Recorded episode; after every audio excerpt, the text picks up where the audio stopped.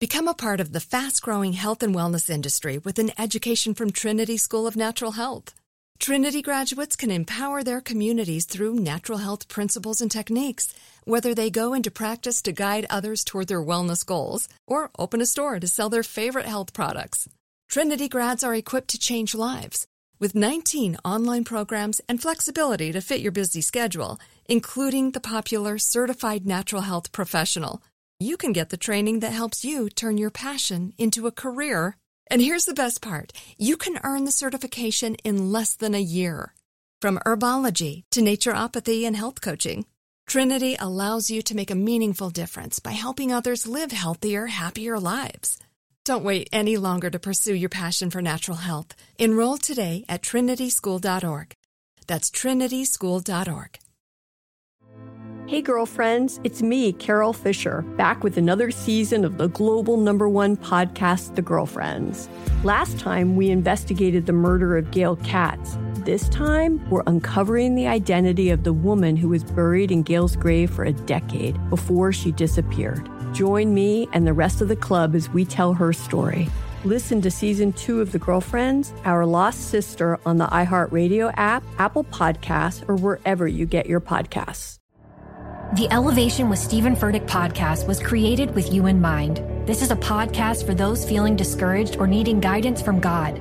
Together in this podcast, we'll dive deep into scripture, uncover the powerful truths that will help you rise above your limitations and embrace your full potential. We're here to equip you with the tools you need to conquer life's challenges. Listen to Elevation with Stephen Furtick every Sunday and Friday on the iHeartRadio app, Apple Podcasts, or wherever you get your podcasts. Hello, and welcome to the Psychology Podcast with Dr. Scott Barry Kaufman, where we give you insights into the mind, brain, behavior, and creativity. Each episode will feature a new guest who will stimulate your mind and give you a greater understanding of yourself, others, and the world we live in. Hopefully, we'll also provide a glimpse into human possibility. Thanks for listening and enjoy the podcast.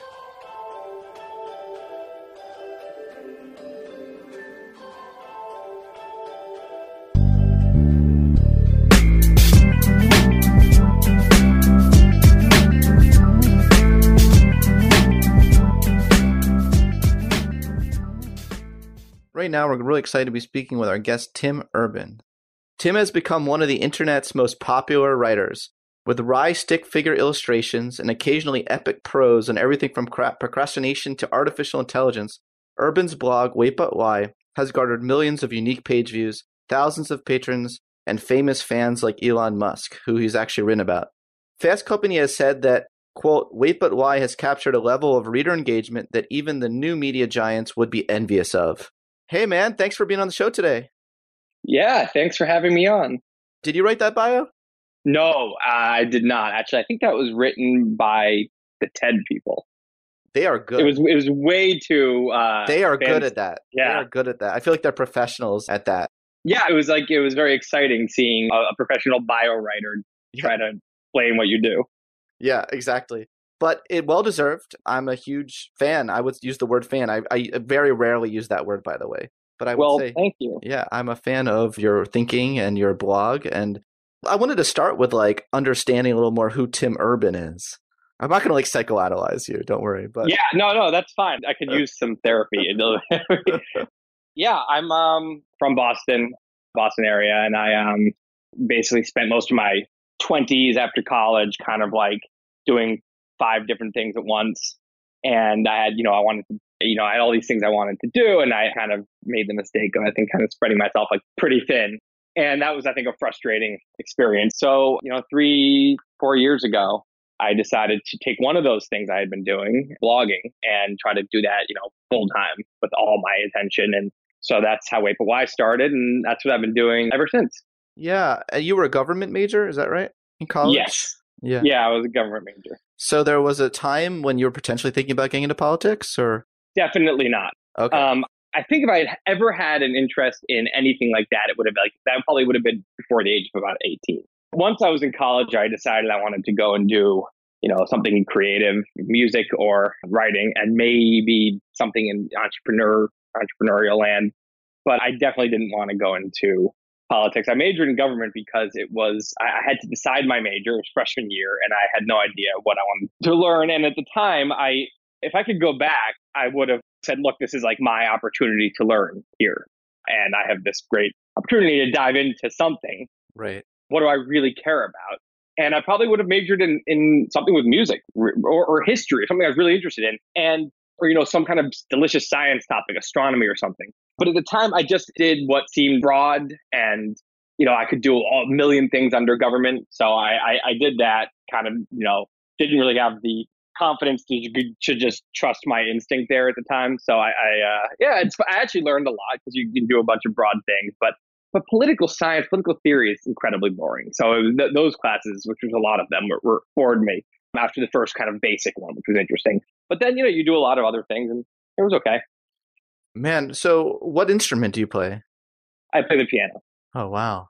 So I moved to LA after college to, to write movie scores. So I was using the piano, but I was writing for all kinds of instruments, you know, strings and everything else you have to write for. Yeah, I mean, I get from your writing that you're voraciously curious about everything. Yes, definitely. Ex- ex- except maybe political theory. No, that's not true. You you finally wrote that "Are we going to be okay?" post. Yeah, I'm actually in the middle right now of about a, what would be a 200 page book on, but it's going to be a blog post, but it's going to be a very long one on uh, a lot of political topics, actually, unfortunately. Well, do you think we're going to be okay? Yeah, I, I think we're going to be okay. I think it's actually like a 90% that we're going to be okay. I think normally it would be like more like 99. And I think that 90% includes a bunch of bad things, a bunch of bad policies or a bunch of kind of upsetting moments in the decade. But in 20, 30 years, you know, you won't look back on this as like the dark period of American history. It'll be like another, you know, another tumultuous period in American history. We've had a bunch of those. That's the 90%. The 10%, you know, is something more more upsetting, like a big, big war or a big, big, like upsetting, you know, attack on us or something completely unrelated to um, Trump and his administration and just, you know, something with some upsetting thing with technology or you know, terrorism and technology or something. You know, there's some things that are, are very, you know, there's that 10% that I would say, you know, actually we really don't know if we're going to be okay. But the other 90% is the kind of the old man saying, oh, it's always been fine in the past. It'll always, you know, it'll be fine now too. Yeah. So that's what that's kind of how I'd break it down. Well, no, I appreciate that. I'll, I'll keep my fingers crossed. A lot of your writing tends to have these deep existential themes, it seems like you find it useful in your thinking to take the very long term approach, not to this is just my read from reading multiple of your articles, as opposed to just, you know, freaking out in the moment. You sort of like to like stretch the perspective out as as far as possible, even to infinity in one of your posts. Or is that accurate? Yeah, I think I mean, I just think that if you look, if if you compare someone in 1877 writing about that decade or writing about, you know, whatever, and what they think the relevance is. And, and then you take someone today writing about that same decade, we're going to be better at it because we can see the whole picture. We can see the zoomed out view. When you zoom out, you can always see what's going on a lot better. If you want to understand, I always try to figure out how they made maps back in the 1500s, and they're just sailing around coastlines basically. They're just on a boat and the coastline just looks so big and amorphous from when you're next to it. How can you possibly like sketch out a real picture of what the whole thing looks like? And if you can just take a satellite picture, it would be a lot easier. So I'm always trying to take a satellite picture, even though the challenge is the things you're often taking a picture of, you aren't um, on the satellite view, you're next to the coast, which is with your own psychology and things that happen in your life. You know, you, the perspective that you'll have in 20 years, you don't have that right now, but you want to still try to imagine what that perspective will be. So I'm always trying to like imagine what this looks like from above and what this would looks like from someone in the future looking back in history or what this would look like from me looking back on my life, etc. You know, I certainly I try to do that too in my own life, and I think that's why I resonate a lot with your writing. But I find, and I don't know, I want to know if this happens with you at all in your in your daily life. Like you still have to live life. I mean, you you write it, you write about it at this higher level, and you can kind of like in those moments kind of look down and or take this perspective. But you also have to live your life on a day to day basis. And I find that if I start in my day to day life thinking too much about like you know like, like oh really what's the point i mean of this moment like like it's like if, if if i'm falling in love it's like yeah well okay well you know, all this is going to be gone. Like if you start thinking too much about that, if you like, what would it be like to walk around every day, every second of your life, taking kind of like this very, very like long term existential perspective, would that be conducive to well being? Well, it depends. I think what ha- I think it's actually kind of funny where you like as you zoom out, you go on a roller coaster. So it, I don't think it's a good place to be. Is well, I, look, I actually, I, th- I think there's an argument for every level. So being completely zoomed in, sometimes that's a very present place to be, and sometimes that's a very peaceful place to be. You don't have to think about anything. Kids are always zoomed in. You know, it's, it's really nice being seven. You're just unbelievably excited that it's Friday and you get to go to a movie with your friend and you know all these like you know you're just so incredibly excited about like Friday night sleepover with this other seven year old like and so that that's like there's something blissful about that it's very hard for adults to get there so i think if we can actually be there that's a nice place to be a lot of the time i don't think adults are very good at that i think we, we are at least one big notch zoomed out from that at all times as adults and i don't think that's a very happy place to be because you, you don't have the bliss of being totally present but you don't have the, the big picture really either and so you sweat the small stuff a lot and I think then when you go another level out, you can get to a wiser place of like, you know, the don't sweat the small stuff level where it's like, you know, this is all part of life. It's okay. And, you know, it's, it's all going to be fine. And we just try to focus on what matters in life, your relationship and, you know, the things you really like to do and taking care of your health. And let me just enjoy yourself. That's a very wise place to be. But then you go the level beyond that. And like you said, you're like, oh my God, none of this really matters. It's all, we're all going to die. It's all, uh, this is, this is all going to disappear.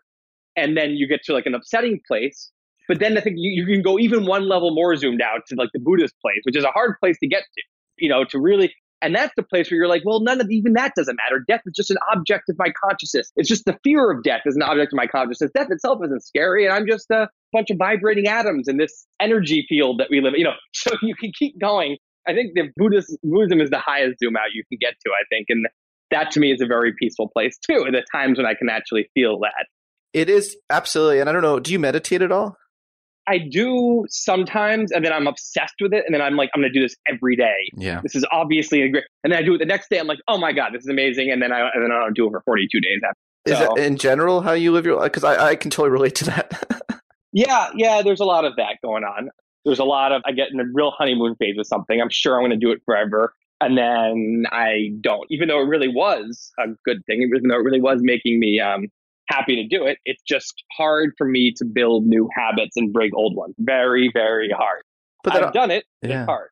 That also makes your career perfect. You're perfectly suited to what you do because you can get these bursts of inspiration, put your all into it, write a post, get it out there, and millions of people will read it, and then you can move on to another topic. Yeah, yeah. Blogging works for me in that regard nicely. In that, uh, well, it, it also the point is, it's not that I don't like committing to something. It's just that I'm not good at committing to something. And so it's not just that blogging and switching topics is good, because that is, I do like that component. But it's also just having readers, having an expectation that I'm going to be writing allows me not to quit blogging in general. You know, I mean, it's like if there were no readers and I were just sitting here working on a on a huge epic book, and this everything I'd written for Wait But Why was all part of this book that was going to come out. I don't know if I would have written as much as I have in the last three years. I might I might have stopped after a month. You know, and so that's another reason it's good for me. Oh wait, that's really interesting. Is it because of the feedback process, the like the sort of immediate gratification of getting a thousand comments and shares and things?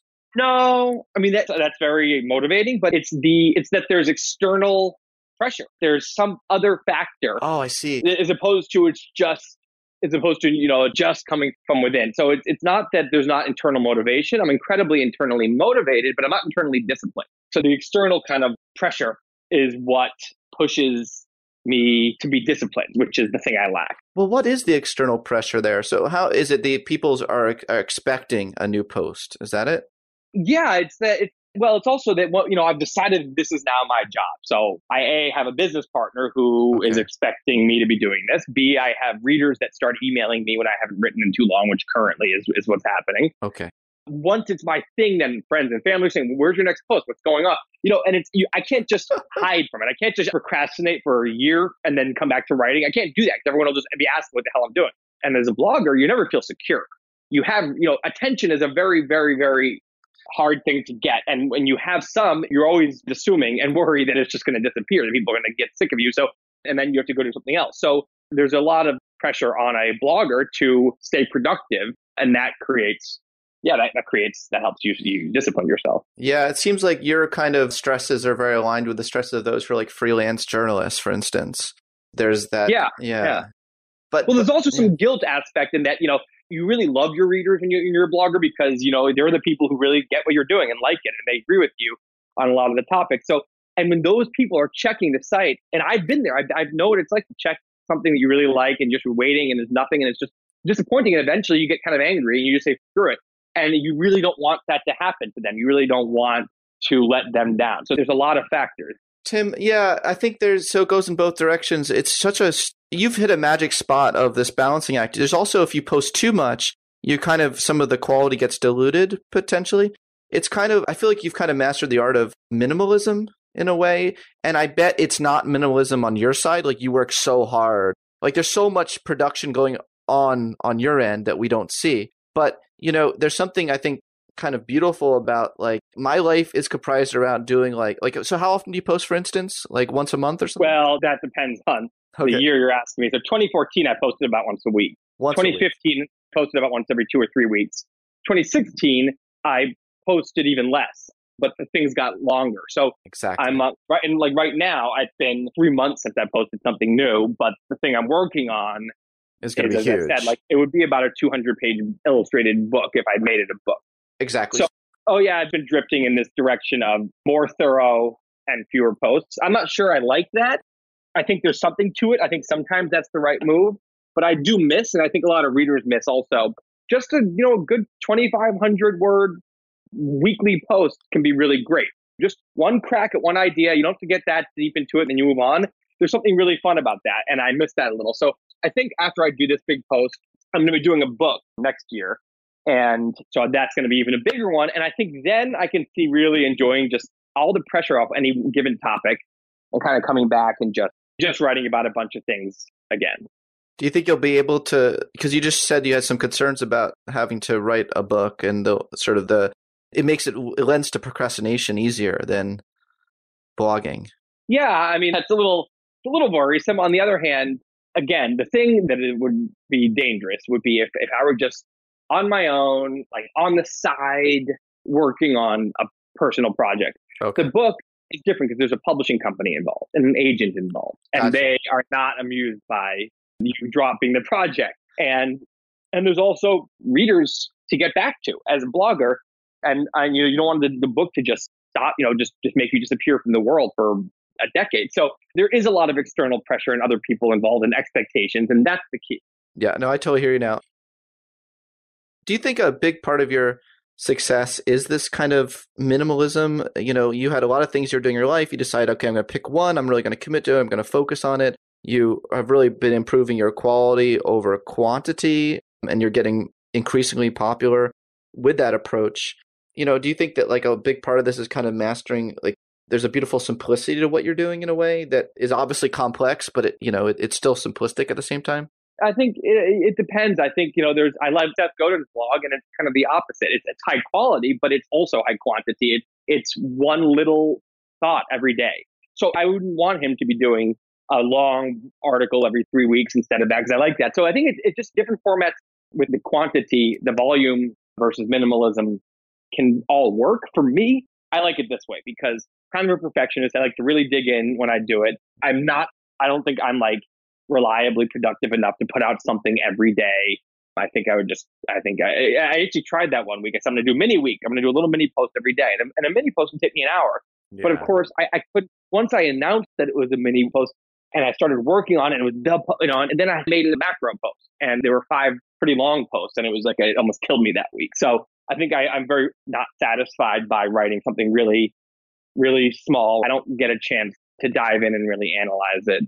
So for me, it's better this way, but I don't think it's a rule for everyone. Yeah, it's sort of like the evolutionary process. Like has winnowed down to your like you've like eventually after three years, I figured out the exactly the amount of words like piece that works best for you. Yeah, and it depends on the post. As I said, some you know, That's if I'm writing about SpaceX, I want it to be forty thousand words because there's I need to explain the entire story of space if you're going to really get it, and the entire story of the of the human, you know, the human future. If I'm writing about you know, I don't know, cool things about your family tree, like then that's a good three thousand word post. And so I think I'm starting to get better at figuring out the length each topic should be. You know, so yeah. Awesome. No, this is this is great great nuance here. So um, let me just dive the rest of the interview. Let me dive into just I picked out some topics of things that you've written about before I want to discuss with you. One I thought was a really cool post. You had people choose IQ, EQ, or grit. And I posted this on my Facebook wall, and I have lots of psychologists on my friends list. And it got into a huge discussion about, well, how do we know in that year 2045 that the reliability and validity of the grit scales and EQ scales will match the validity and reliability of the IQ scales? That's one thing that came up. And I mean, look, this is so nerdy. Like, you should see all. Maybe I'll even send you the link to it. I made it public so you could see all the comments, but it's really I mean, I had like people who are experts in the psychometrics of these topics, like having a whole discussion. You set off with this question. What oh, are some so What are some other things? Other things are like, well, he assumes that what the heritability coefficients are the same among these three. That like, you know. Oh my god. Um, what else? Got also, myself into deep waters there. You did. Also, you you put it on a zero to hundred percentile. It confused a lot of people because they're used to like IQ 70 is usually considered below average, where you said it was above average. And then I had to keep reminding people, yes, but in his thought but that's what happens when you post something like that too.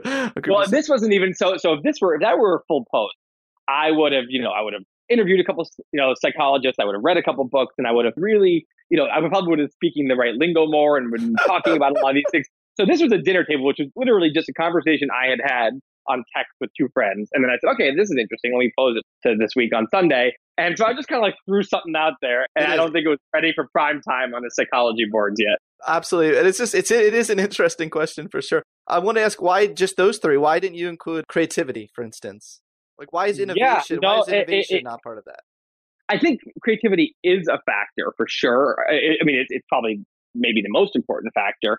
But I think creativity is more like how you reason than it is an, an innate talent. Actually, I really think that like a lot of us who feel not creative just the fact that we are we, we stopped exercising that muscle when we were like five because we have the creativity essentially trained out of us by school and by everyone telling us to obey and not to you know not to create to obey and i think creativity is just getting that kind of what like people like elon musk call like reasoning from first principles like always assuming that conventional wisdom or your initial assumptions and thoughts about something may not be the best way and that you should think about everything from a blank slate that you care a lot about. You can't do that all the time. It's not efficient, but like, so I, I think creativity is thinking, you can be thinking like that, like kind of thinking like an original. I think that you, all this creativity bursts out. So to me, I feel like, although, you know, the problem with that is grit is also kind of like a, a nurtured, learned thing, probably much more than nature. While I feel like, well, that's not true, but a lot of people think that. You know, so Angela Duckworth, who you know, I, I guess you you read her book, Grit.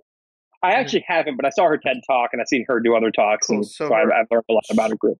Awesome, yeah, she's like a close colleague of mine. Her office is right next door to mine, and you know I hear how they talk about this stuff all the time. And I mean, the research actually shows that grit or conscientiousness, which is it's correlated with the very highly with the personality trait conscientiousness, has the same heritability coefficient as IQ. Both IQ and grit are about equally environmentally determined and genetically influenced. I think people th- it's just another personality trait. In fact, all of the personality traits probably have the same heritability coefficients or exact mix of both nature oh, and nurture. But you do see that a lot. You see people saying that IQ is innate, whereas grit is learned, and that is such an oversimplification. But you see that a lot.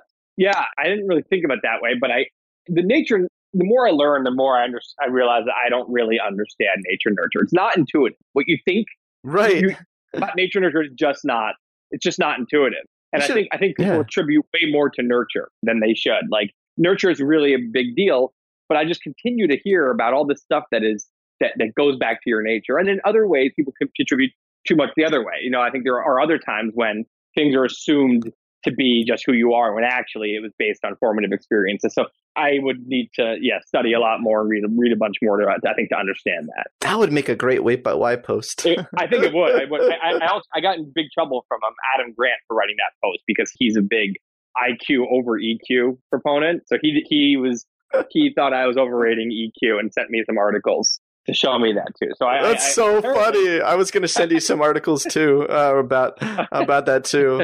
Yeah, yeah, yeah. I, I, I, think I think I'll have to do a little bit more research next time before I get into those, uh, and maybe we can talk then. Uh, sounds good. No, but it was a really interesting thought experiment, and so yeah, I'm just basically I'm in this conversation. I'm just bringing up things that you really stimulated uh, my thinking, and I want to just discuss with you. So uh, another thing, I'm wondering how you reconcile these two posts with each other. You wrote "Taming the Mammoth: Why You Should Stop Caring What Other People Think of You," And then you also wrote Seven Ways to Be Insufferable on Facebook. Basically, like people who were in my view, being authentic, you kind of make fun of them in a way. So I'm wondering, you know, how those two are reconcilable with each other. I mean, uh, the seven ways to be insufferable on Facebook post, I'm sure you read some of the comments. Like, you upset a lot of people with that post. And what do you think was yeah. going on? Maybe what did you trigger in them? And also, maybe you could just tell me some of the seven ways that you mentioned. Right. Okay. So, what I'll say about it is I wrote the Facebook post six months before Wait But Why started. And it was the oh. first oh. Wait But Why post at a time when I was anonymous and it was an unknown blog trying to get attention.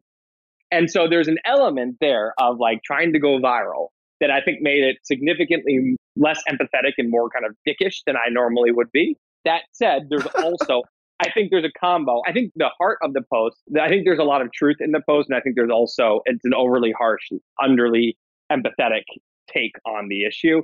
So uh, the mammoth post, I believe fully with my heart, is the way that we should be thinking. That the mammoth, which is the little character I assign to the part of our brains that thinks it's in a tribe in 50,000 BC where it absolutely must get along with people. It must fit in. It must be liked.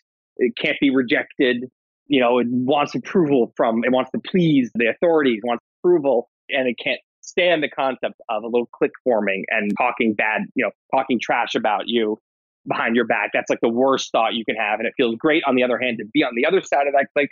So that made sense at 50,000 BC because your tribe was everything. It was your life system, support system. You needed to be in good. If you wanted to ever have a mate, if you wanted to survive, you wanted to have, you need to have status in this tribe.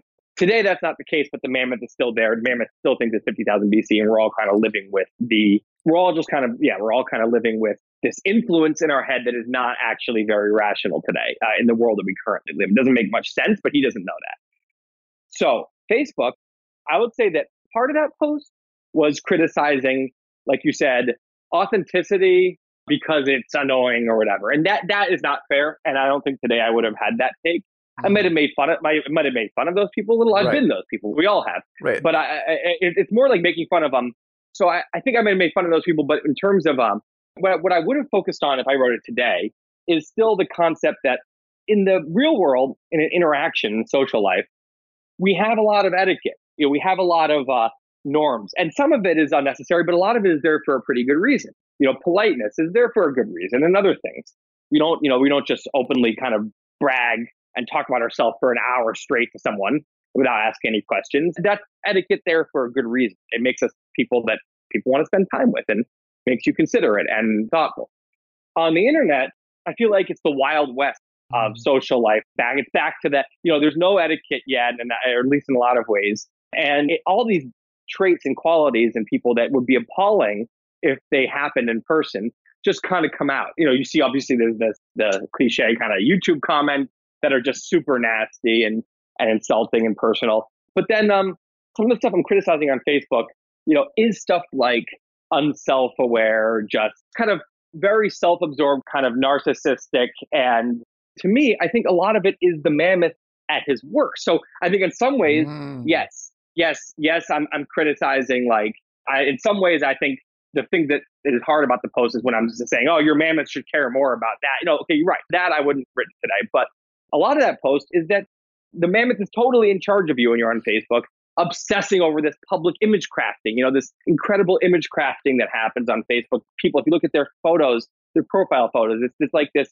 you know, they spend all this time like trying to craft this thing as if they're like kind of a movie star within their friends. And it's just, to me, it is very mammoth controlled.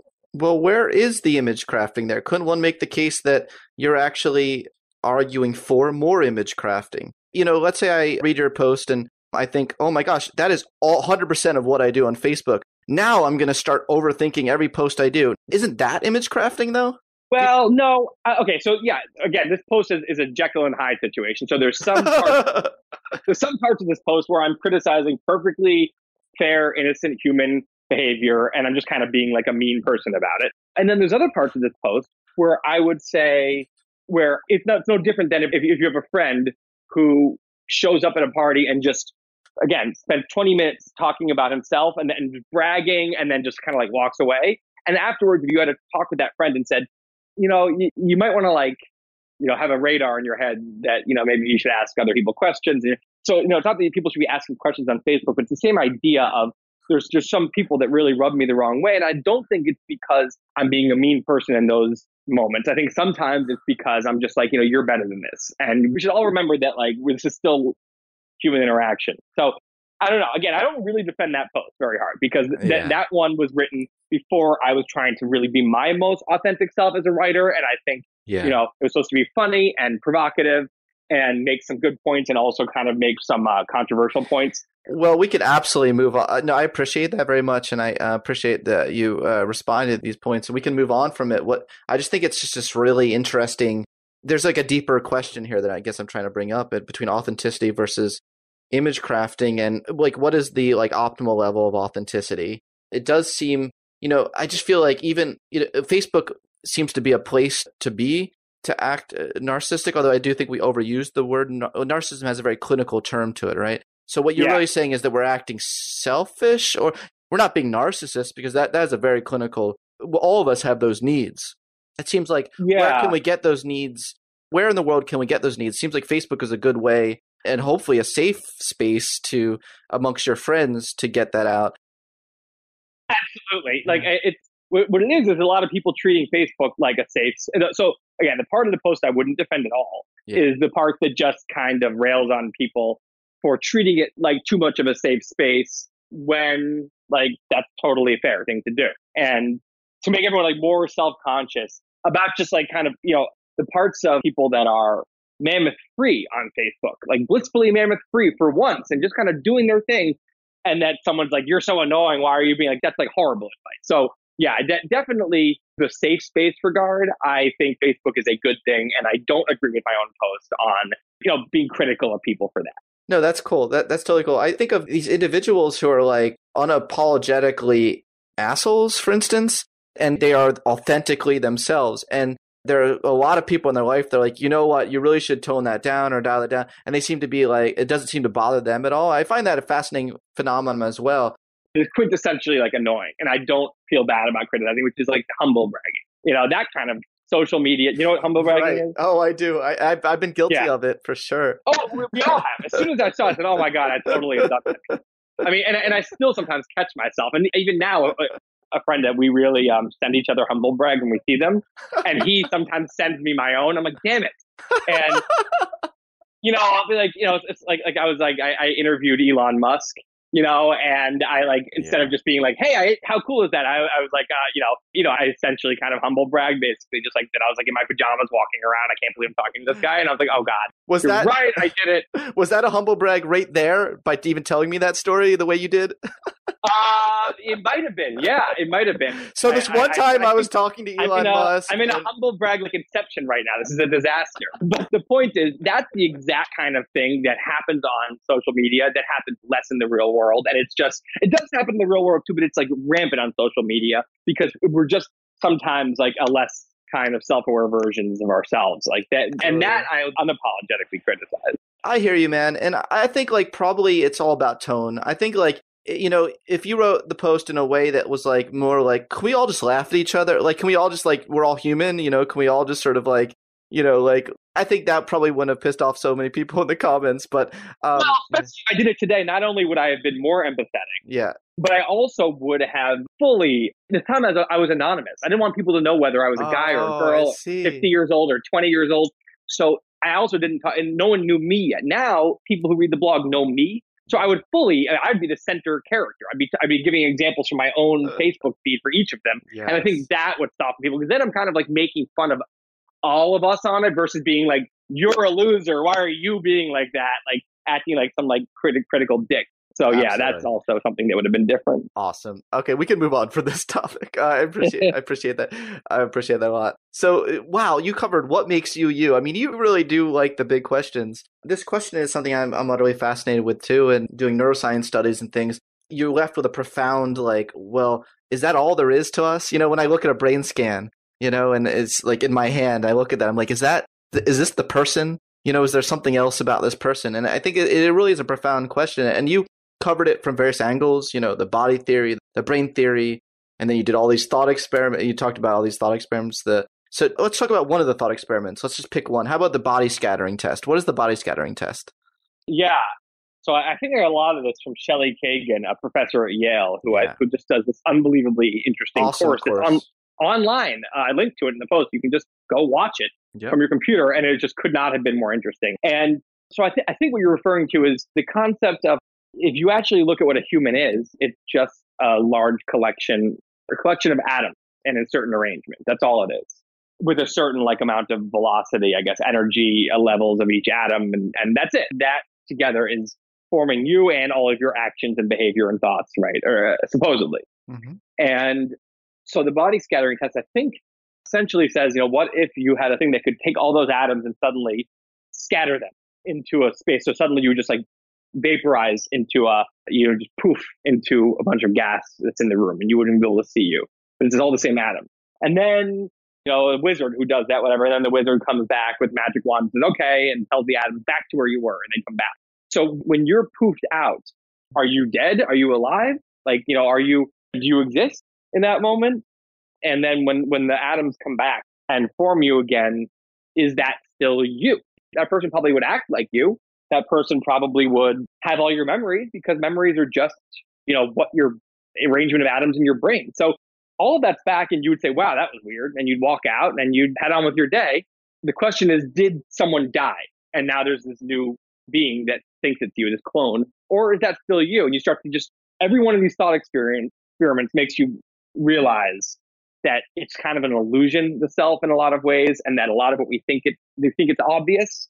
And then when you do these thought experiments, you start to realize that this is not obvious what the self actually is, and maybe this whole thing is kind of an illusion. So I find it endlessly fascinating, and Yeah. I, I that's I just don't feel like I have the answer to this question.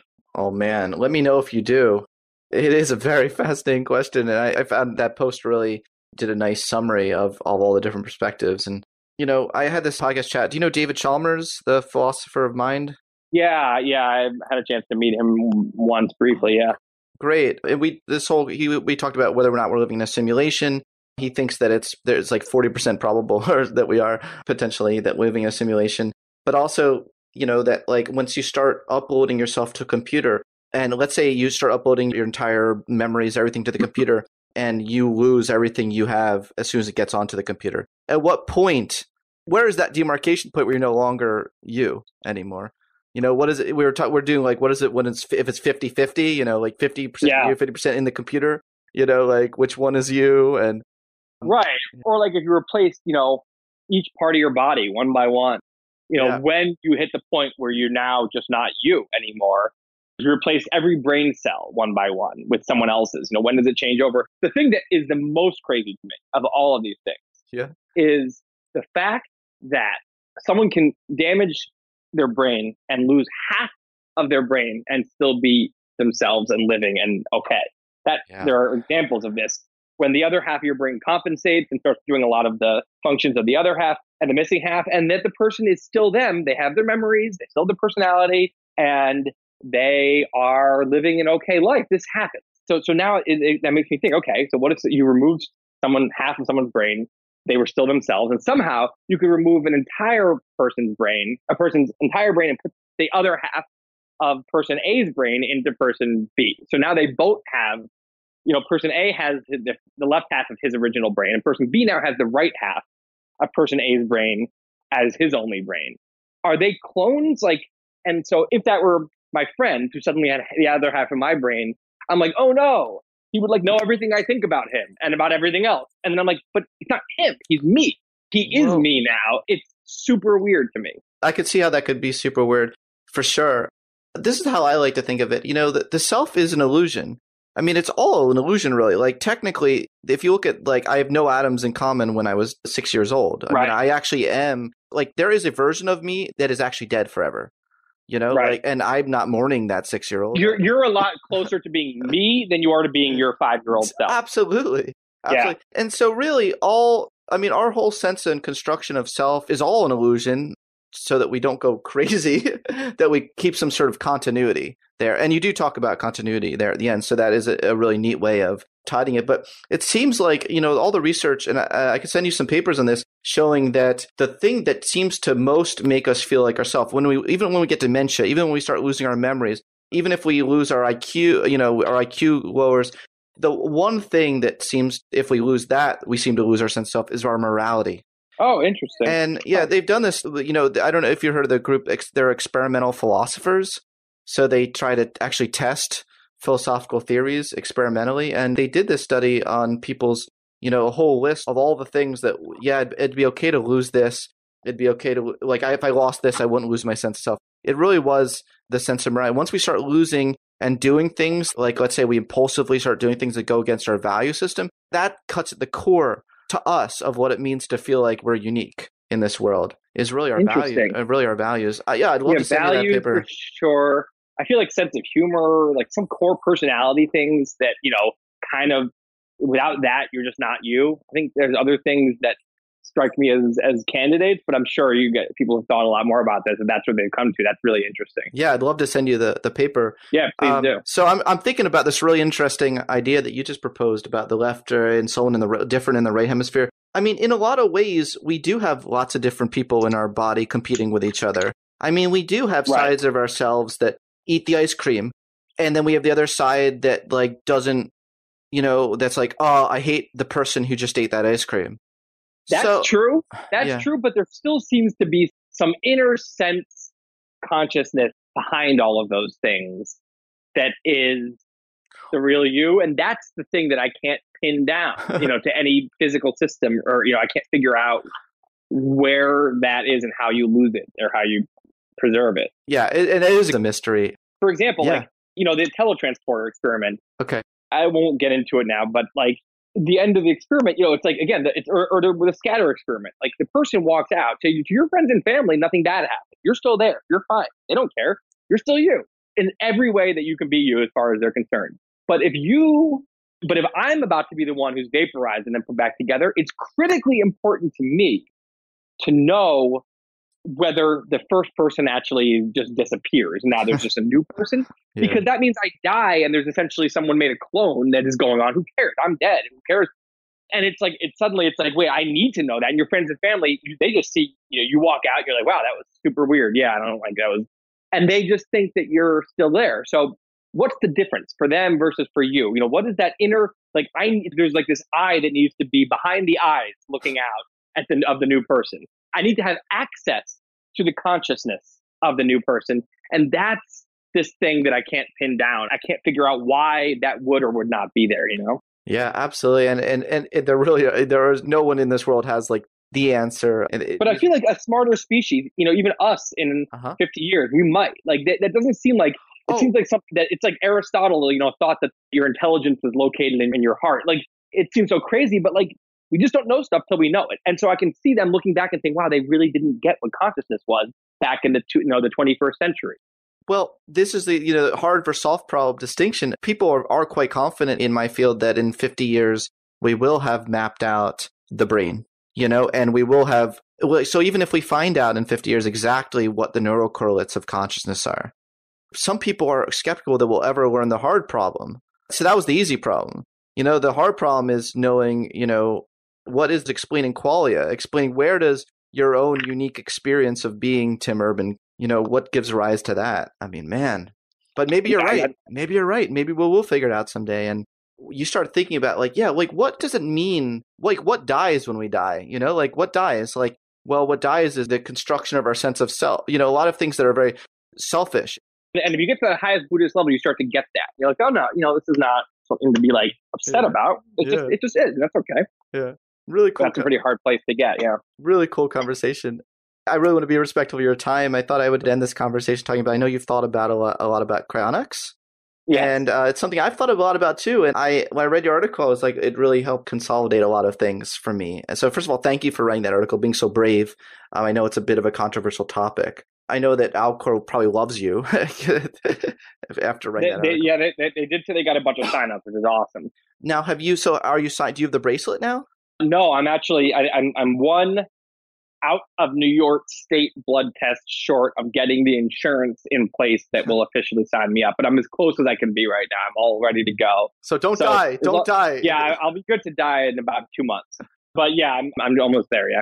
So David Chalmers and I in the podcast, we were joking about how we, we want to get cryogenically preserved in the same cubicle. Yeah, I, I, was thinking that too. You want people that the right kind of people to hang out with. It could be a long exactly. time. You're in there. Exactly, exactly. And also, our it's something that I would um, definitely considering. It makes a, your article argues it makes a lot of sense, but your article does have one really big assumption, and that's that there's no afterlife, no spiritual, religious afterlife. Now, let's do the thought experiment here for a second what if your atheist inclinations are wrong and there actually is an afterlife and then so you die and you go to this amazing afterlife and then they resurrect you 30,000 years and you leave into this horrible world wouldn't you be like darn it that really sucks but then you just jump off a bridge and go back oh i see because you know the truth so right. you could just go back but yeah, okay, okay, that's good. Good. That's actually a good answer. I mean, the truth is, a world with an afterlife is so magical and different than the world that I think it is. Yeah. That at that point, I feel like yeah, you can just use magic to get back there. I mean, that you know, yeah. What if it confuses the afterlife system in a way that like what if there was something look i'm totally just being out there right now i'm not but i'm just trying i want to think this all through let's just think this through like really think this through like what if like things are meant to be like things have been have happened a certain way for the uh, whole existence of organic species and we're kind of playing messing with that a little bit what if we are in a simulation like dave chalmers said it's 40% probability or so what if like you know that really isn't that really going to piss off the programmers or something? But would they be pissed off if you went in, if someone, if right now someone went into a coma and instead of just having the do not resuscitate order, they fought through and then the uh, two years later, the doctors revived them and they were back. Would that piss any? Would that, would that mess up their afterlife? Would that? Because the idea with uh, cryonics is that yeah. you're not even dead yet. That you're actually just they're going to basically preserve you in a you know something you can compare to a coma intentionally to keep you alive until a future hospital can cure you. All that's doing is just it's the same thing as fighting through cancer. It's fighting through disease to try to preserve your life if you think about it that way, it doesn't really conflict with anything. It, it's, it's no different than long term patient care. Long term patient care. I loved that point in the article. I actually, yeah. I absolutely love that article.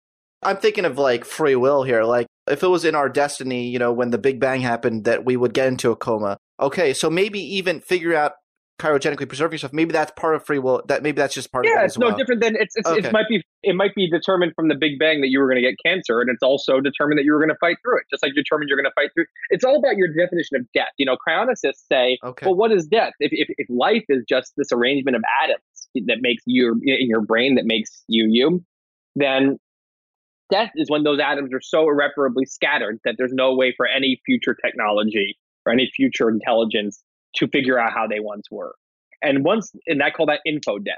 And that's when you're really truly gone. There's nothing they can ever get you back. Right. Until then, they see you as a hard drive, which a really smart species or a smart AI could uh, recover. And if they can recover you, they don't consider you dead in the first place. So th- that's when you get to get to okay, well, if there's afterlife, what is the moment that the afterlife con- considers you dead? Right. That's you know? a good question. It, you know, it's, it's it's not. Look, 50 years ago, that that answer was oh, your heart stops beating and you stop breathing. That was someone was declared dead on that moment. Actually, now they're not. They're resuscitated often. If it's, if it's within five minutes of that, they're fine, or they can be fine. And so, someone 50 years ago would say, "Don't resuscitate me. That's going to mess with my afterlife." But now, no one thinks that. We redefine death. So, when you start thinking about what death actually means and how it's shifted over the years, and how this is just another shift, it becomes a lot less controversial. I think. I think it becomes no different than rushing you across the town to a hospital that has the tools to save you. This is rushing you, rushing you to the future to a hospital that can save you. And I think that right, you know, right now it's still in this zone where people think of it as vain and you know to and kind of selfish to want to live forever. You know, it's this kind of. But it's not live, wanting to live forever. It's yeah. wanting to live longer. To, yeah, it's, it's no different than when people had a lifespan of forty on average. You know, fighting to try to make it eighty. Well, cryonics is just try, fighting to make it even longer and preserve people. It's just that it's there's nothing vain about that any more than fighting cancer is vain. I think it's reframing to understand that. But once you get it, it doesn't really make sense to not, I think, be in favor I, I completely agree. And and the things I'm putting forward are not vanity issues. They're like, let's just really think this through. Right? Like what if I did think you really thought it through, but I'm just adding additional things, like because this is just fun to talk about. I mean, you're taking the risk as well that you're gonna actually prefer the world you wake up in to death. I mean, who knows? Like, this could be like we could wake up in a just terrible torture, like in a zoo or something. Or yeah, you know, I, okay. So on one hand, people are like, "Oh, you wake up and you no one you know there, and it's a dystopian future." Okay, well then I just kill myself. Uh, so that ah. doesn't work. But when you got to at the end there, it is a little worrisome. Where yeah, they can't. Well, what they so, won't let you kill yourself. Or it's even more because I don't think a more advanced species is going to be more medieval than we are. I think they're going to, if anything, going to be even you know more based in human rights and and all of that. So I'm not really worried about the species so much. As more of like some sick fuck buys one of these facilities right. and is like, right. I'm gonna these are these are gonna be. I'm gonna see how much suffering and pain yeah. human consciousness can endure by bringing and how much fear what can happen. I'm, they're gonna use it as tests. That is an unfortunate possibility that if you just die normally, there's no way that's going to happen. Right. Someone else, uh, I don't know if you know Julia Galef, but she, she talked about it and she said that, you know, what if somehow we don't understand consciousness? Yeah. And once you get, you know, you get preserved, you're actually, your consciousness revives and you're just stuck in it for a thousand years in this nitrogen not able to say anything. And that to me, now we get the same question as the afterlife, where now I'm saying, well, that's now we're in magic land because consciousness requires biological activity, right? I mean, yeah. it has to. It can't. It, it can't. Thinking can't occur without biological. So that answer in the afterlife thing don't bother me as nearly as much as you know, and nor does waking up and not knowing anyone. Well, okay, I can always die, but like if people lose their family now, they, they don't want to. They might want to, but they don't usually kill themselves. They they try to get back on their feet. Then they make yeah. new friends, and then they get married, and then suddenly they love their life again. So that doesn't work for me. It's really just this lone sick fuck idea that I yeah. really don't like. That Good. I'm not in. Good. Good. We've really narrowed it down to our biggest concern. This is why these kinds of thought experiments are good. I'm still um, probably going to do it though, because yeah, look, the, the upside. I mean, if you're just revived, don't bet against the future. You know, the past would never have imagined the kind of things we could do now. So the future might really be able to bring that back consciousness and say, yeah, that's not even hard. It's like we, we very much understand human brain, human consciousness. We can look at this cryonically preserved brain and we can very easily bring back this person with a new fresh body and they can live for hundreds of years and enjoy things. That's not that insane when you think about what the brain is just a physical object and the future is going to be very very very impressive probably to us. Shockingly mind-bogglingly impressive. So i'm like yeah i'll throw my vitrified brain to those people and say see what you can do. Yeah even elon musk i know i know how much you admire him. Uh, he, i saw him give a talk at the world government summit last uh, couple weeks ago and and they were like kept asking him, "What do you think the future is going to be?" With the, you know, he's like, "Well, the immediate, you know, future I see like self-driving cars is going to be a big thing, blah blah." But he said, honestly, I got no idea. Like, you know, he's like, he's like, if you asked them hundred years ago to predict any of the shit we're having now, like even the smartest yeah. people of that generation would have been like, not have got nailed this stuff. So he said the only thing I could predict is it's going to be something we have no idea. Yeah, that's I, right. I thought that was a really cool answer. It's exciting. Yeah, it's really exciting, and I found this uh, conversation exciting as well. Tim, thanks a lot for chatting with me and for the great work you do. Oh, thanks so much. Great talking to you. Thanks for listening to the Psychology Podcast with Dr. Scott Barry Kaufman. I hope you found this episode just as thought provoking and interesting as I did. If you'd like to read the show notes for this episode or hear past episodes, you can visit thepsychologypodcast.com.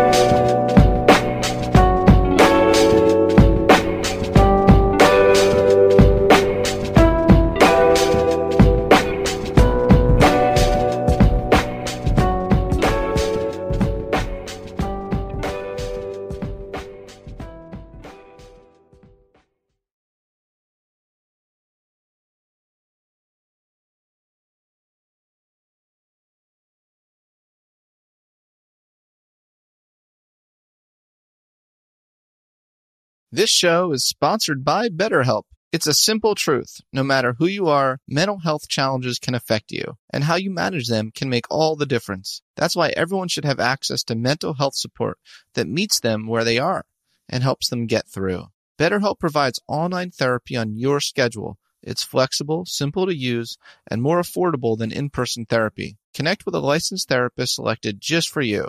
Learn more at betterhelp.com That's betterhelp.com. Become a part of the fast growing health and wellness industry with an education from Trinity School of Natural Health. Trinity graduates can empower their communities through natural health principles and techniques, whether they go into practice to guide others toward their wellness goals or open a store to sell their favorite health products. Trinity grads are equipped to change lives with 19 online programs and flexibility to fit your busy schedule, including the popular Certified Natural Health Professional. You can get the training that helps you turn your passion into a career and here's the best part you can earn the certification in less than a year.